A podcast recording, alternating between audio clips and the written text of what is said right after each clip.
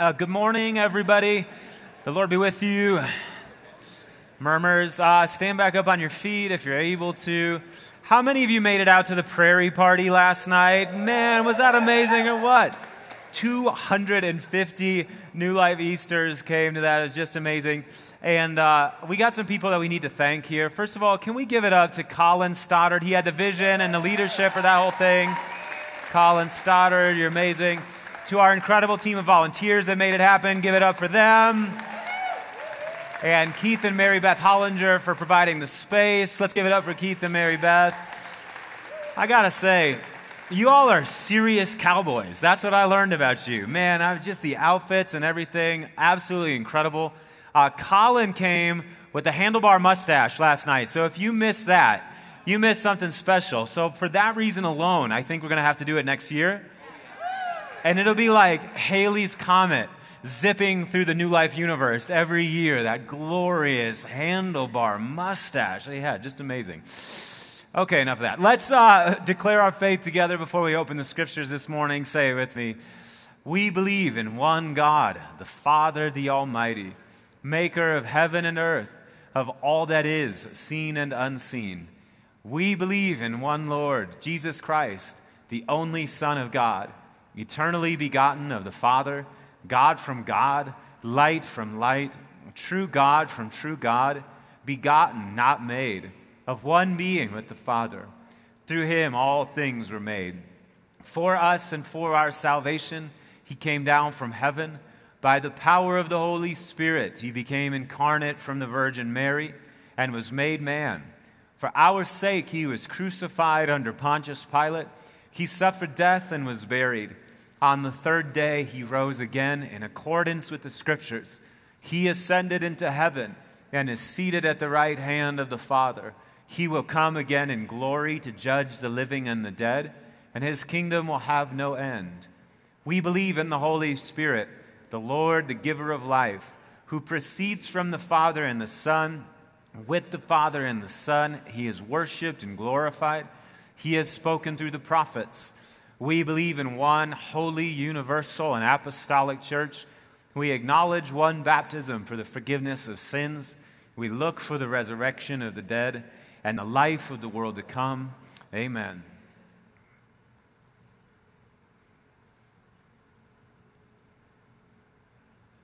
And so we let these realities saturate our minds. Paul says that if you have been raised with Christ, raise your minds, lift up your minds, set your minds where Christ is, seated at the right hand of God. But the right hand of the Father and the reign of Jesus Christ are not something outside of our experience. The Creed helps us remember that all that has been done for us in Christ Jesus has been done for us here in the conditions of our creatureliness, our lives. The story of God is our story, they are one and the same story. And so, Lord, we look for you here. We look for you here. We're waiting for you here. We fix our thoughts on you here. And we pray that you would illuminate our minds and our hearts and our imaginations. We pray that you would enable our wills so that our wills can run towards you this morning, that we'd find ourselves racing into the kingdom of God this morning. Grant this, we are asking. We pray that you would create apocalyptic moments for each one of us this morning moments of revelation, moments of unveiling, moments of insight where we see God in a way that we have not seen God before, and where we see our own experience with eyes that we haven't seen our own experience with before. Grant that also, we pray. We ask that the scripture would yield new insight for us, insight that helps us as we try to live faithfully before you. And we pray that the Spirit would enable obedience this morning. Grant that also. And we say, May the words of the preacher's mouth and the meditation of the hearer's hearts be acceptable in your sight. O Lord, our strength and our Redeemer, in the name of the Father, and the Son, and the Holy Spirit, and all God's people said. You may be seated. Galatians chapter 6. Bringing our series in Galatians in for landing the next couple weeks. And then uh, after that, we're going to start a little series on the book of Ruth.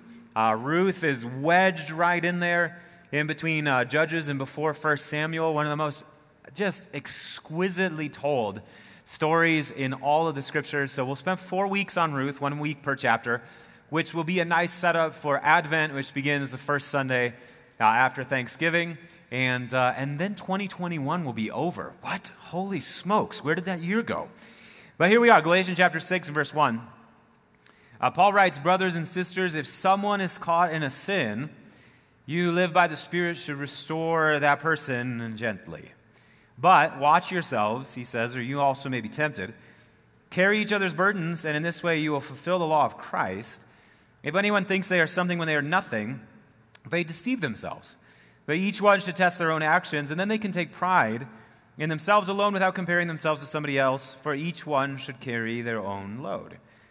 Nevertheless, the one who receives instruction in the word should share all good things with their instructor. Do not be deceived. God cannot be mocked.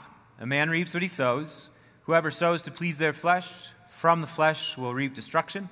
And whoever sows to please the Spirit, from the Spirit will reap eternal life. Let us not, he says, become weary in doing good.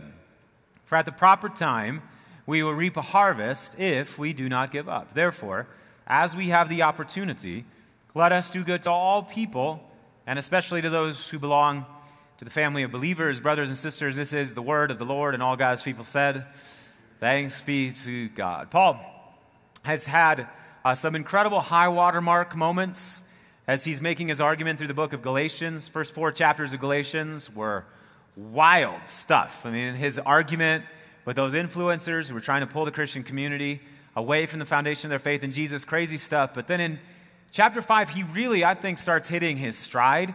And he has these epic moments that are just incredibly beautiful, like chapter 5 and verse 6.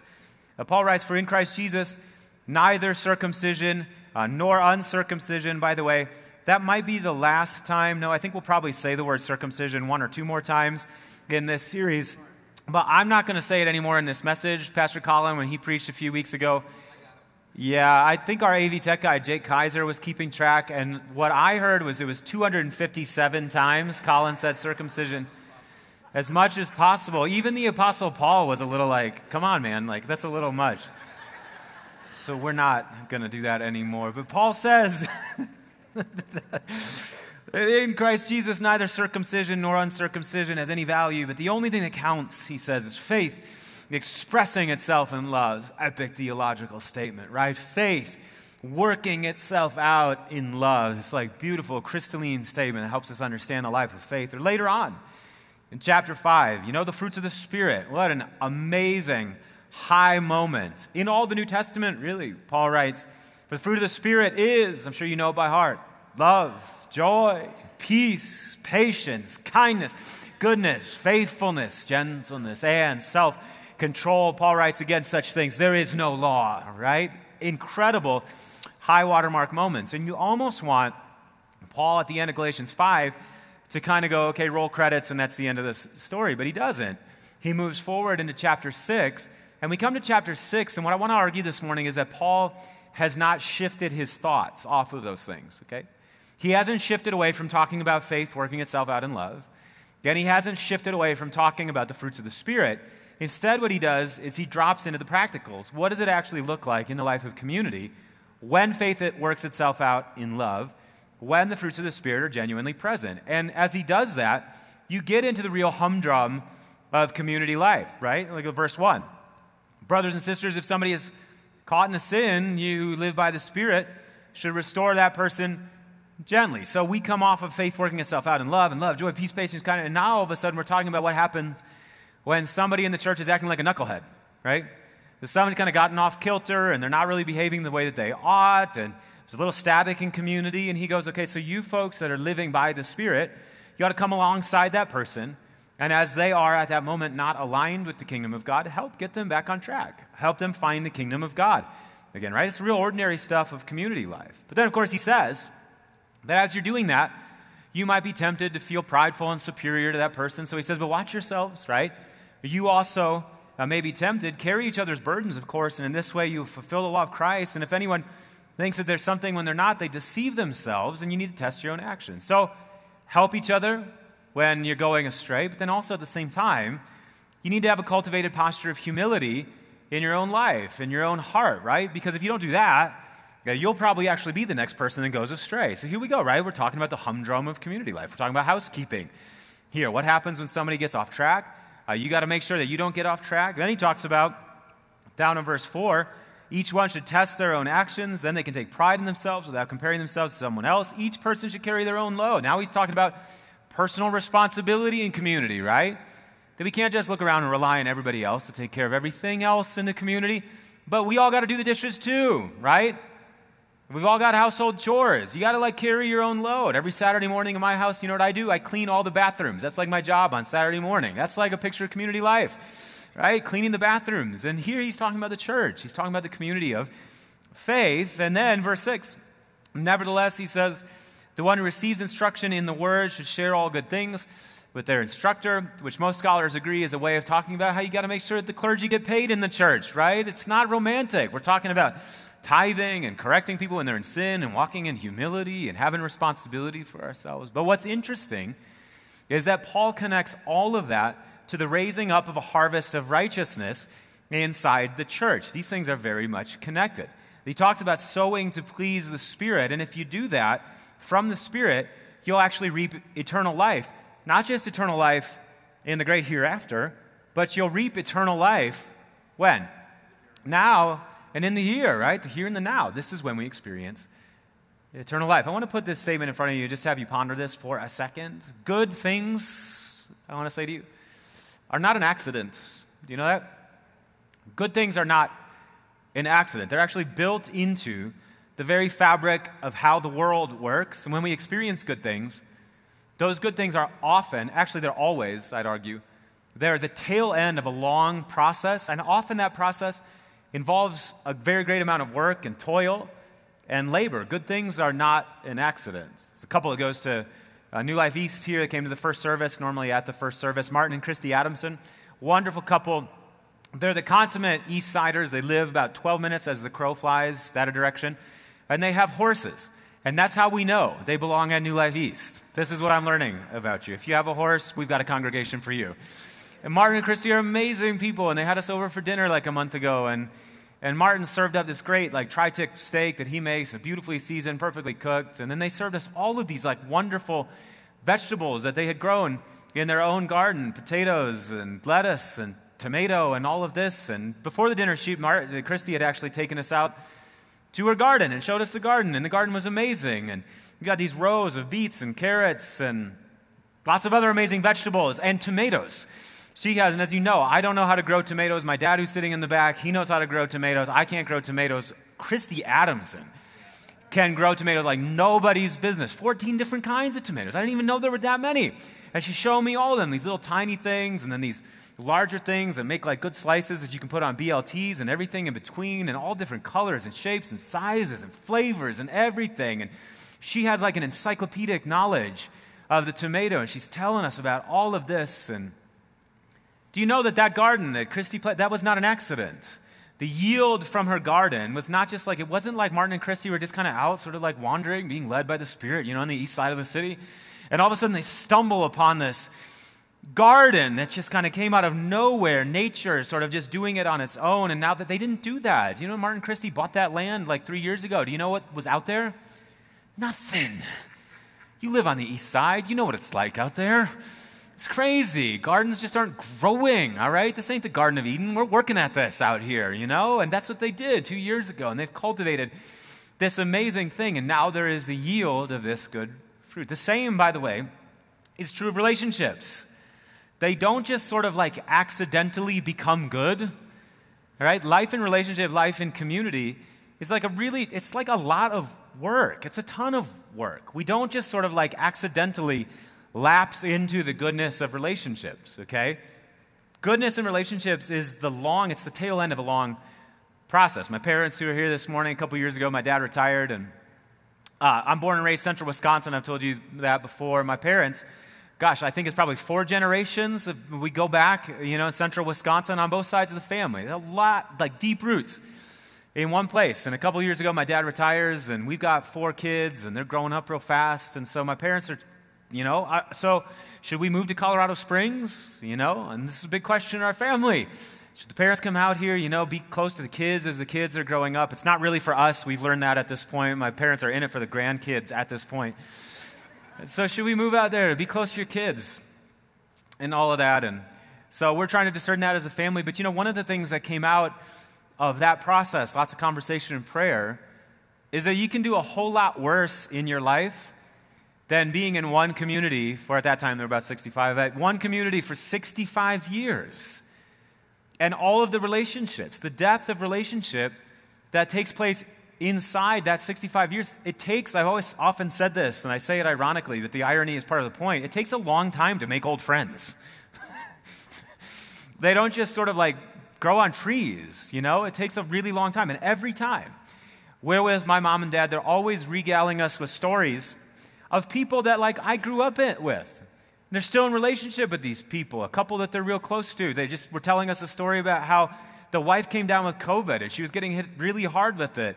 And then the husband all of a sudden started to get hit really hard with it. And the wife calls my parents and I need to get him to the hospital somehow, but I can't do it on my own. Can you do it? And so my parents come out there and they pile him with a COVID body into the car and race into the hospital, willing, right, to get in the midst of all of his stuff because that's what relationships demand.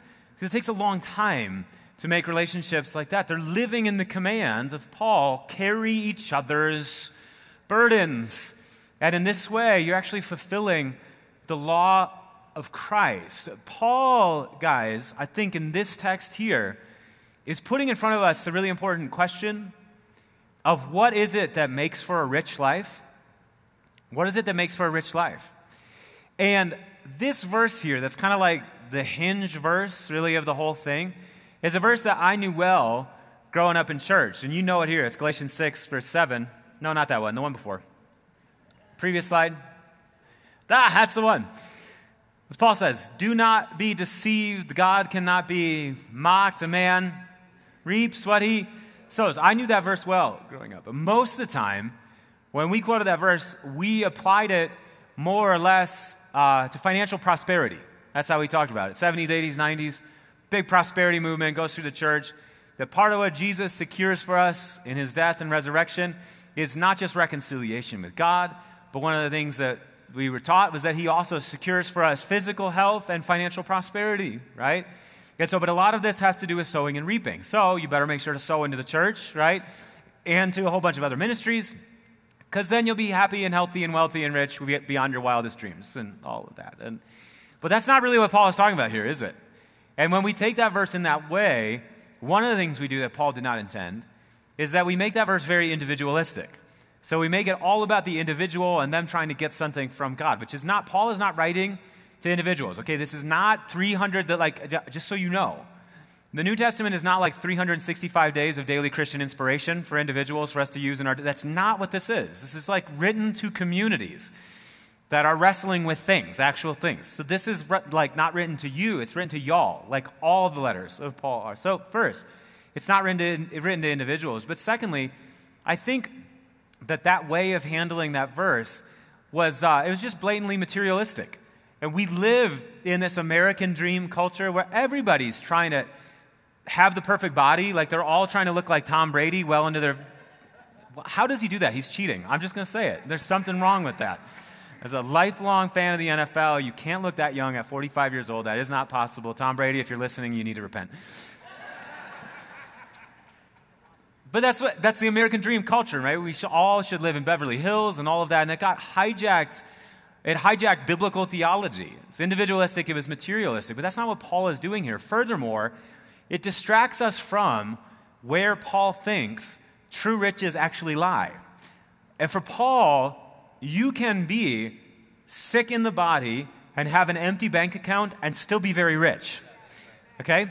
Biblical prosperity is like a different thing. One of my favorite statements of the Apostle Paul on this point comes from Ephesians chapter 1. I quote this all the time to our volunteer team in the mornings. But Paul says, I'm praying that the eyes of your heart may be enlightened. And then here are three things that he lists. I want you to pay attention to them. In order that you might know three things. Number one, the hope to which he's called you. Okay? What's he talking about here? He's talking about life in the new creation, the kingdom of God, all that God has secured for us in Jesus Christ. He says, I want your eyes to be open so that you'll see that and believe that and know that that is your future, even when things seem horrible and awful in your life, okay? The hope to which He's called you. Number two, the riches, and this is the pivotal piece of it, the riches of His glorious inheritance, where? In His people. In His people. Among the community of faith, in the saints, the old translation says. So, the hope to which he's called you, the riches of his glorious inheritance in the saints. And then, number three, his incomparably great power for us who believe. That power is the same as the mighty strength, Paul goes on to say, which he exerted from Christ, within Christ when he raised him from the dead and seated him at his right hand in the heavenly realms. In other words, the res, not just the generic power of God, but the resurrection power of God. But what I want you to notice is that all three of these things depend on one another. Okay? that you're not going to know the hope to which He's called you, nor are you going to know the incomparably great power that belongs to us who believe, unless you also and at the same time understand the glorious riches of His inheritance in the saints. And when you understand the riches of the glory of His inheritance in the saints, you're also, and at the same time, going to have hope in your heart for your future, and you're going to experience the life giving power of God. Does that make sense? Well, all of these things go together, and you know it when you experience it. When you're in vital relationships with brothers and sisters in Christ, haven't you noticed that at, that, at the same time, your hope in the future is brighter? It's when you get all isolated and lonely, that's when your hope for the future starts diminishing. And haven't you also noticed that even those times when it takes a lot of effort to drag yourself out of bed on a Sunday morning and get to worship but you join in with God's people, you hug some necks, you raise your hands, you come to the table, you listen to the word preach. All of a sudden, right, there's like life in your body again. You know Paul says that that is? That's the incomparably great power that belongs to us who believe, which is the same as the mighty strength that he exerted in Christ. What's happening? The resurrection power of God is coming into our lives at the same time as our eyes are being opened to the riches of the glory of his inheritance. In the are you tracking with me this morning? It's all it goes together. It's a package deal. True riches biblical riches in the uh, biblical imagination. Here a better way to say it. Stick with your slides aren't biblical prosperity is prosperity in relationship. It is prosperity in community. Can i get an amen from somebody this morning? But here is the thing. Here's the thing. That it depends upon, to live into this and experience it, depends upon certain kinds of postures in community. And Paul gets at them in Galatians 5, a few verses earlier we quoted from. Paul says that the fruit of the Spirit is love, and then joy, and then peace, and then what? Patience, or this newfangled translation says forbearance. Same thing, forbearance, patience, right? The ability to endure long, okay, in relationship with other people. Kindness, goodness, what's the other one there? Faithfulness in community and relationship, gentleness and self control. Against such things, there is no law. These things that we're talking about in Galatians 6 are the working out of those things. And those two words there, forbearance and faithfulness, guys, they are the very stuff of relationship. They are incredibly crucial, okay? My wife Mandy and I have been married for 21 years now. And that's, I'm expecting you to give us an applause. We did okay with that? Okay, great. We're off to a good start. yeah, yeah.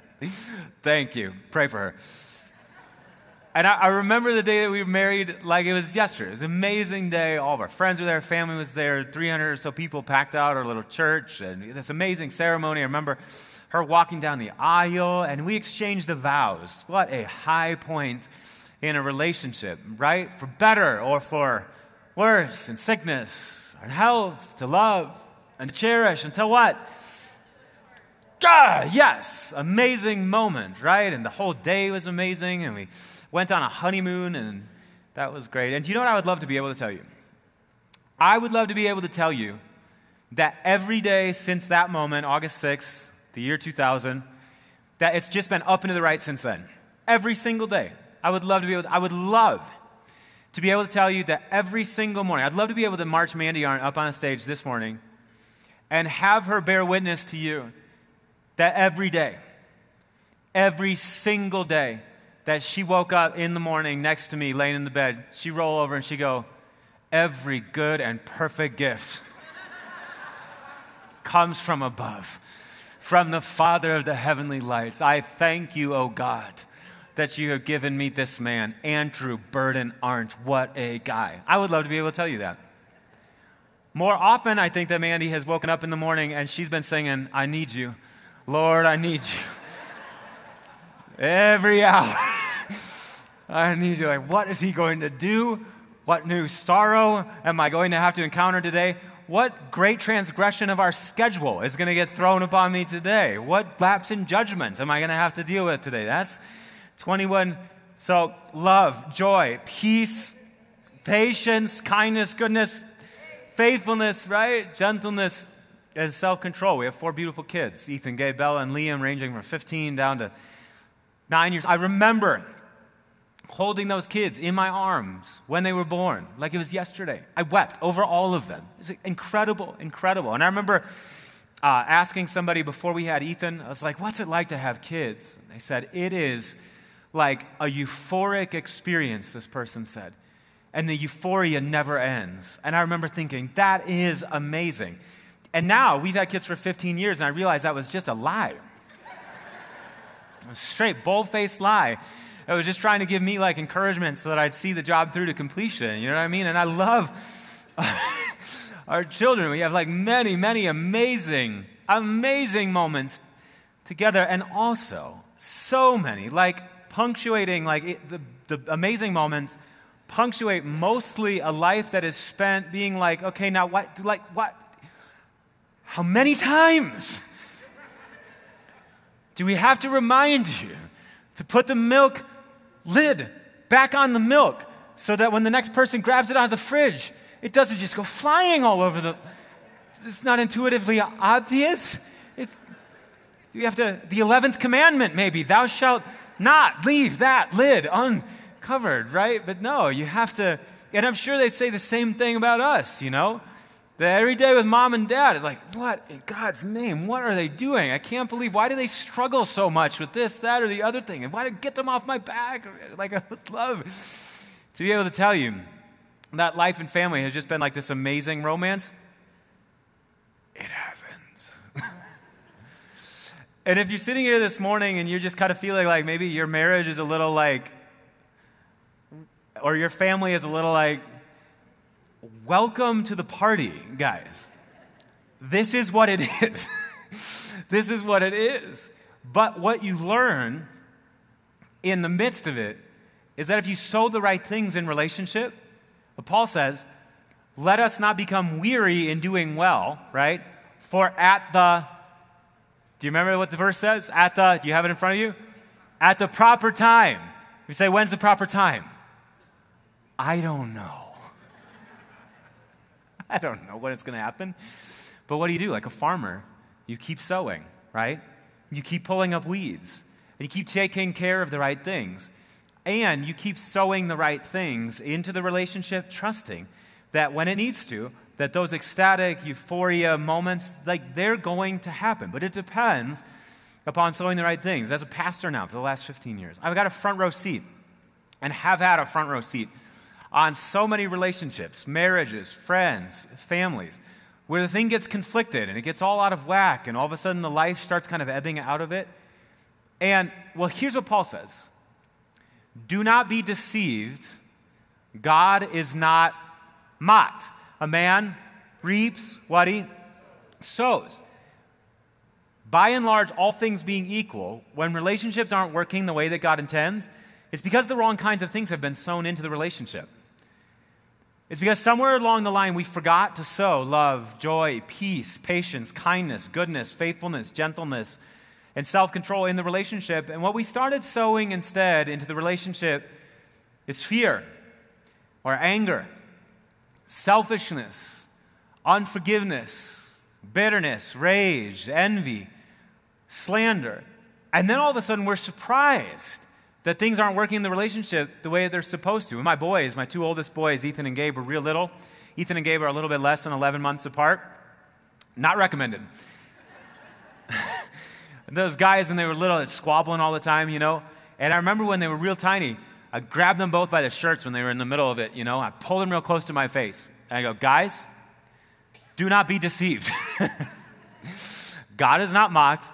A person reaps what they sow. I said, so, guys, this is dad lecture moment. If I sow an apple seed, what am I going to get out of the ground? An apple tree? You got it. That's right. You're very smart. Very smart boys. An apple tree. I said, if I sow an orange seed in the ground, what am I going to get up out of the ground? Said, an orange tree. An orange tree. You've got it. You're on the right track. And I'd say, if I sow a banana seed in the ground, and they would go, do bananas have seeds? And it's when you take the bite and it's that little, the, the very small, hard to sow, but you can do it. It's being done all over the world at this moment. So you sow the banana seed, what do you get?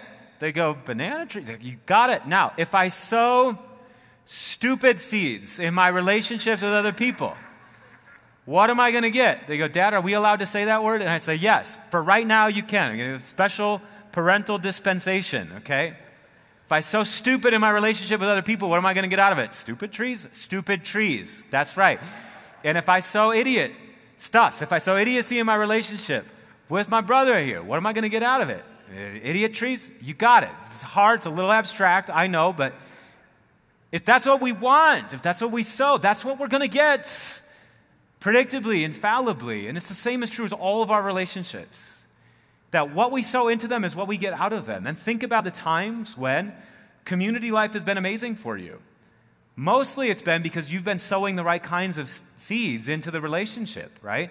But this is what we're called to. This is what Paul is exhorting us to. The church, brothers and sisters, which comprehends all of our relationships, is the image of the Trinity. I'm waiting for a slide. Is the image of the Trinity on earth. And the enemy hates it and seeks to destroy it. The church, brothers and sisters, comprehends all of our relationships. And in the design of God, it's intended that it would be an image of the Trinity in the world. And so the enemy, knowing this, he hates it. He seeks to destroy it and deface it. How does he do that? He does that, I think, in three principal ways. And with this, we're going to start making our way to communion. Number one, and this is what I see in our day as much as anything else, the enemy seeks to destroy our relationships with one another, and especially those relationships in the church, number one, we got it? Through distraction. Through distraction. We forget that as baptized members of the body of Christ, our number one priority is gathering together with the saints in the house of God for worship. We forget. Do you understand that? Like, this that we experience together and here on Sunday morning is not some optional extra to the life of faith. It's like, yeah, I got Jesus, but the church is like bonus. That's not how it works. You get Jesus and his church all wrapped up into one, but distraction takes us away from it, right? We got all of these hobbies and things that we like to pursue, and soccer, or our kids' football, or baseball, sports, whatever it is, becomes really important to us. And all of a sudden, we're not inside this space. We're experiencing the glorious riches of his inheritance and our lives are impoverished as a result, number one. Number two, I think what takes us away from the church is offense. Do you know that Jesus said that offenses will come? So many people, what happens is they start anchoring themselves in the body of Christ, and the moment something comes up, somebody says something to them that's a little bit sideways or mistreats them in a way that just kind of makes them feel like, I don't know, you've assaulted my dignity here. You know, you know what they do? They think that there's something flawed with that community, so they pull the ripcord and they go to some other community down the street. And you know what they find? Big surprise. That community is flawed too. And then they move on to the other community down the street, and what do they find there? So we're either going to have to face this in community or spend the rest of our lives wandering about in these superficial and shallow relationships, offense. But you know what I think the third thing is? I think the third thing that takes us away from the church is boredom. the humdrum of community life that we've had those high point moments, and we love those high point moments. But what we do is we hang our hat on those. And we think that every time we're among the people of God, that it should just be amazing all of the time. And when our church fails to rise up to that acceptable level of amazingness, We pull the ripcord. We assume that there's some deficiency and we go on to the next church down the street. And don't get me wrong. Like, I love the high watermark moments. Do y'all remember when New Life East launched a little, uh, almost two years ago? Do you know how many people we had in this building? 751 people, two services. This place was swinging. It's amazing. I remember as I'm preaching, people still coming in through the doors, like filling this place up. I remember sitting there that service thinking, this is it. We've done it. The kingdom is come. Right? Roll credits, go home. It's all over. And it hasn't been the case. Ups and downs, ups and downs, right? And you start thinking to yourself that something's flawed in the community because you have those down moments. And I'm here to say to you that it's not flawed. Do you know what normal faith is? Normal faith is love, joy, peace, patience, the willingness to play it out over the long haul, kindness, goodness, faithfulness, faithfulness gentleness, and self control, the way that God has been all of those things towards us. And when we are those things towards each other, then a harvest of righteousness is raised. Brothers and sisters, can we stand this morning as we prepare our hearts for communion? We're called into the long game, not just to these spurts of amazingness, but to sticking it out with one another over the long haul. And so, would you do this as you prepare for communion? Would you lift up your hands and what we remember here in this moment is that nothing good happens in our lives unless the Lord goes ahead of us. And so Paul calls us to sow into the church, but all of that sowing takes place because the Lord is producing fruit in us first. The fruit of the Spirit comes before sowing to the Spirit. And so we say, Holy Spirit, we need you. And we say, Fall upon us and rest upon us and awaken us to your goodness. Awaken us to your love in all the places where we have been distracted and bored and offended and we're getting disconnected, we pray that right now, by your Spirit, you would rush in among us. That you would, as the song we're about to sing says, that you would tear our walls down. And that the movement of your Spirit in us, oh God, would lead us into vital relationship with one another. So we say, Come. And we say that not just for our individual lives, but we say that over this church. We say, Come, Holy Spirit, build a family here come, Holy Spirit, make rich relationships here. Come, Holy Spirit, build up the body of Jesus Christ in this space for the sake of a world that is desperate for the love of God. Come, come, Spirit of the living God, come. We're going to sing this song of worship in response, and then Pastor Colin's going to lead us to the table. Let's sing this morning, family.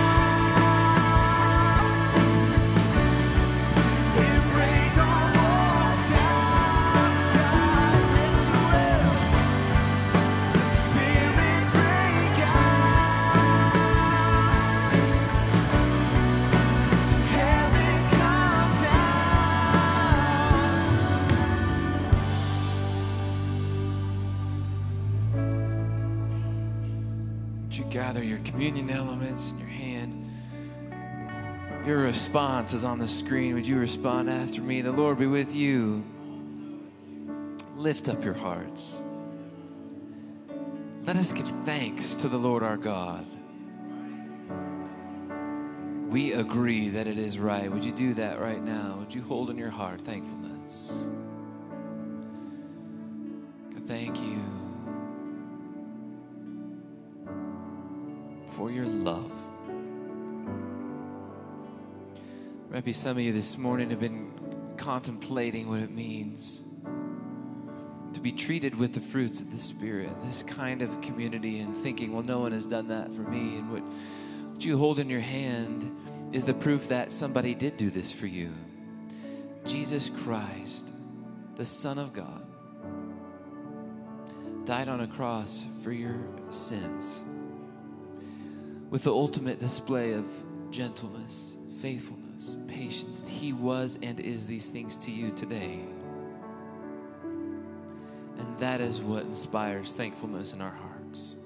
And the Lord Jesus, on the night that he was betrayed, he took bread. Would you hold this wafer in your hand and would you break it?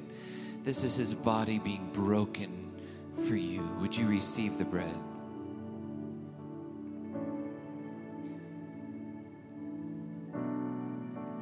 Same night that he was betrayed, he took the cup, saying, This cup is the new covenant in my blood, shed for you, which washes away your sins.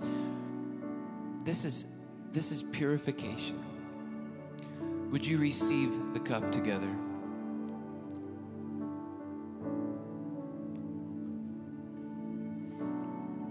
And we respond in worship. Thank you, Jesus. Would you lift your voices in doxology together?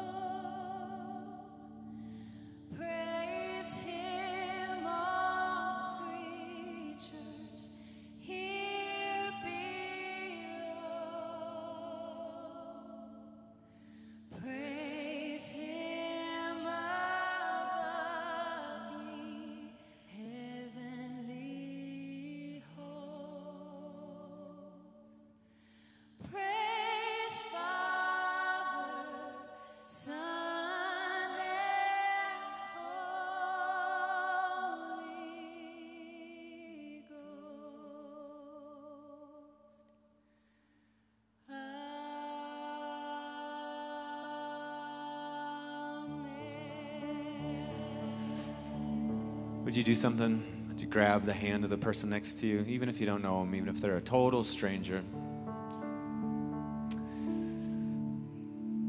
And here's what we remember today. One of Jesus' best friends, John, who knew the unifying, uniting love of God so well, said that no one has ever seen God.